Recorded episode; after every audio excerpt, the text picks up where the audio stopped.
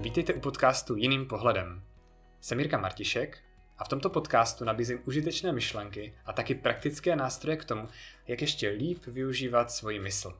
Čerpám převážně z NLP a ze své praxe kouče a lektora. Kdybyste chtěli dostávat tipy z NLP do e-mailu, nebo kdybyste chtěli vědět víc o mých kurzech, coachingu, školeních, nebo dokonce o mně, mrkněte na web jirkamartišek.cz. A teď už příjemný poslech.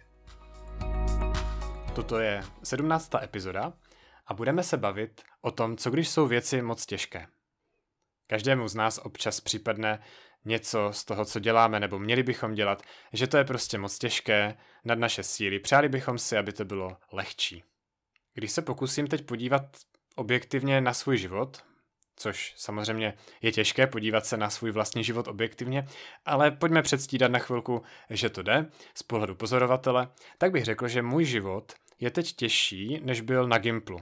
Na Gimplu jsem prostě chodil do školy, měl jsem nějaké koníčky, tak nějak to šlo. Teďka podnikám, mám rodinu, potřebuju vybalancovat veškerý svůj rodinný, partnerský, pracovní život. Teď je to určitě náročnější. Stejně tak, když jsem byl malé dítě, tak určitě byl život jednodušší, než, než jak to bylo na Gimplu. Stejně já to vidím teďka na Šimonkovi, který mu je teďka rok a on často brečí prostě proto, že něco je nad jeho síly. Může to být to, že někam nedosáhne. Může to být to, že se nedokáže vyškrábat na postel.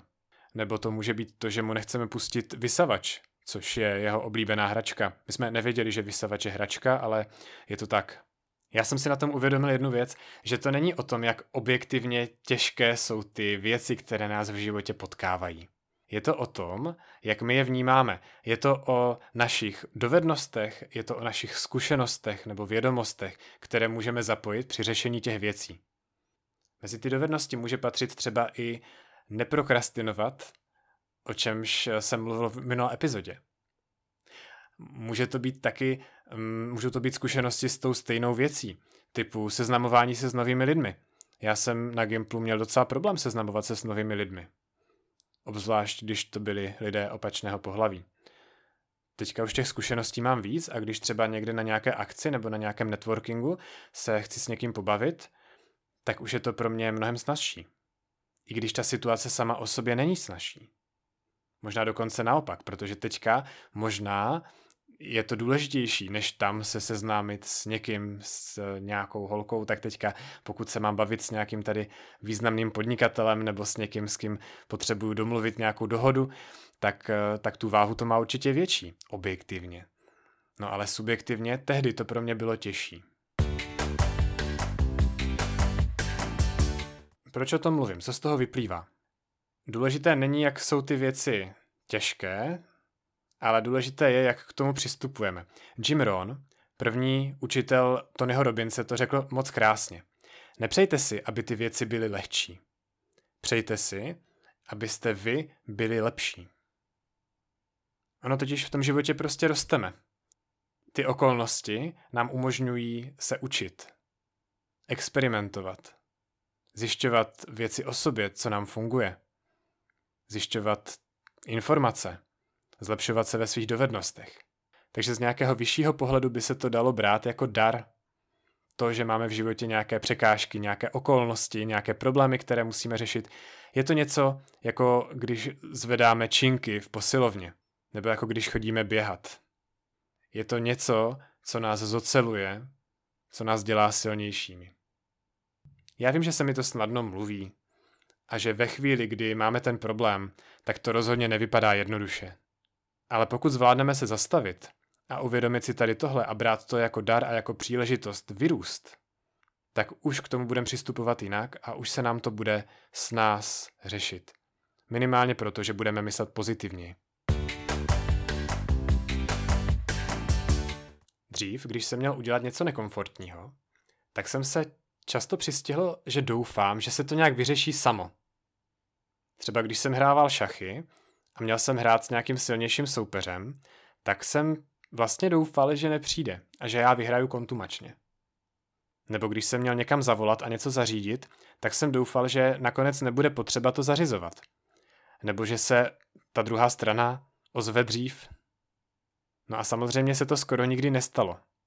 A já jsem až po letech přišel na to, že vlastně nemá cenu v to doufat. A pak být zbytečně zklamaný. Takže dneska, když mám udělat něco nekomfortního, tak vlastně ani nepočítám s tím, že se to nějak samo vyřeší. Někdy jo, ale skoro nikdy to tak nedopadne, takže já v to nedoufám a spíš se spolehám na sebe. A beru to právě jako příležitost k růstu. Teď jsem třeba Lindě pomáhal domlouvat spolupráce, partnery, kteří by pomáhali financovat tvorbu podcastu Příběhy zrození. Mimochodem je to podcast, ve kterém ženy sdílí svoje porodní příběhy a vize toho podcastu je podpořit ženy, které porod teprve čeká a pomoct ženám, které už mají porod za sebou a mají z toho třeba nějaké trauma.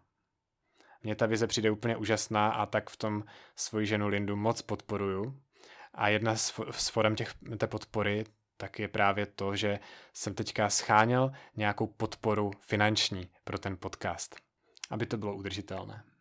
Obnášelo to zavolat si s několika lidmi a bylo to pro mě do jisté míry nekomfortní, i když už nezdaleka tolik jako někdy dřív.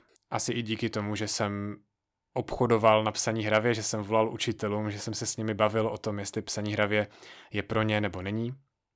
Tak stejně tak tady jsem měl telefonovat a vlastně by se dalo říct, že jsem měl někoho přesvědčit k tomu, aby nám dal, nebo Lindě dal nějaké peníze pro vývoj toho podcastu výměnou za reklamu.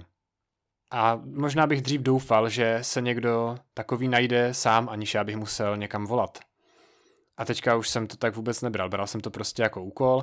Jasně, tak je mi to možná trošku nekomfortní, tak se prodýchám a namísto toho, abych se zaměřoval na to, jak špatně to může dopadnout nebo jak mě někdo odmítne, tak jsem se začal prostě zaměřovat na to, jak příjemný hovor to může být.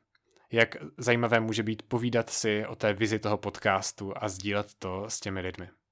Takže spolehl jsem se na sebe, opřel jsem se o svoje dovednosti, což v tomhle případě bylo změnit svoje emoce před tím telefonátem a taky to, jak jsem prezentoval tu myšlenku, jak jsem mluvil během toho telefonátu. Takže jsem se spolehl sám na sebe, ne na to, že bych doufal, že se to nějak zázračně vyřeší.